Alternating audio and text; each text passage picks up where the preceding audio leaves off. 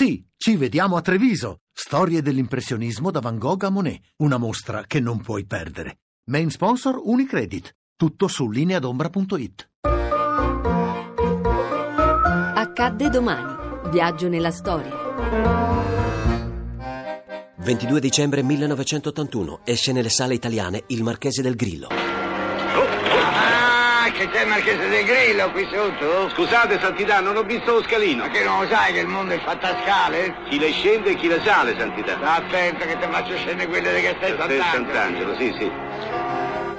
Regalo di Natale del grande schermo agli italiani. Puro divertimento con la regia di Monicelli e musiche di Piovani per un affresco corrosivo della Roma papalina e ottocentesca. Alberto Sordi, grande mattatore nei panni di Onofrio Marchese del Ma Grillo. il fatto è che questo personaggio del Marchese del Grillo è il tipico personaggio romano e italiano, direi.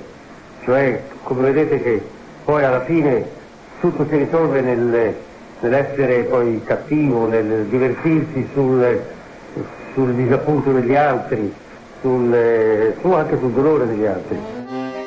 Pecora nera di una celebre casata è la disperazione della famiglia e persino del Papa Pio VII, anch'egli bersaglio dei suoi strali. Infatti, Onofrio, scapestrato e rispettoso, è celebre per gli scherzi pesanti. Albertone, con la sua romanità fatta di umorismo, cialtroneria e cinismo, incarna perfettamente il personaggio. Probabilmente in quella Roma dei primi dell'Ottocento, e poi abbiamo un esempio dai sonetti del Belli, sono tutti fatti con eh, delle scurrilità, perché il linguaggio di allora era proprio questo, il proletario, il carbonaro, doveva usare quel linguaggio lì. Il marchese gioca sempre pesante con tutti, potenti e poveri. Indimenticabile la scena del lancio di monete arroventate ai mendicanti. Atroce la beffa ordita ai danni del carbonaro Gasperino, che gli somiglia come una goccia d'acqua. Terribile poi quanto combina l'ebanista Aronne Piperno per dimostrare che la giustizia è morta. In fondo, Sordi, diciamo la verità, è stato un grandissimo attore in Italia ha avuto un immenso successo, però fuori non lo vogliono vedere, si- sono esterrefatti di sapere che noi italiani ci divertiamo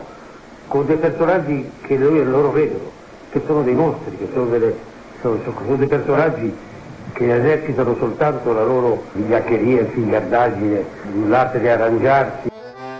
Nel cast altri attori celebri come Paolo Stoppa e Flavio Bucci, ma Sordi giganteggia. È un fuoco d'artificio di battute e dialoghi. È uno di quei personaggi che gli resteranno sempre addosso. A noi resta un film che si rivede sempre volentieri. A domani da Daniele Monachella, in redazione Alessandra Rauti, le ricerche sono di Mimmi Micocci, alla parte tecnica Marco Mascia, la regia è di Ludovico Suppa. Il podcast e lo streaming sono su radio1.rai.it.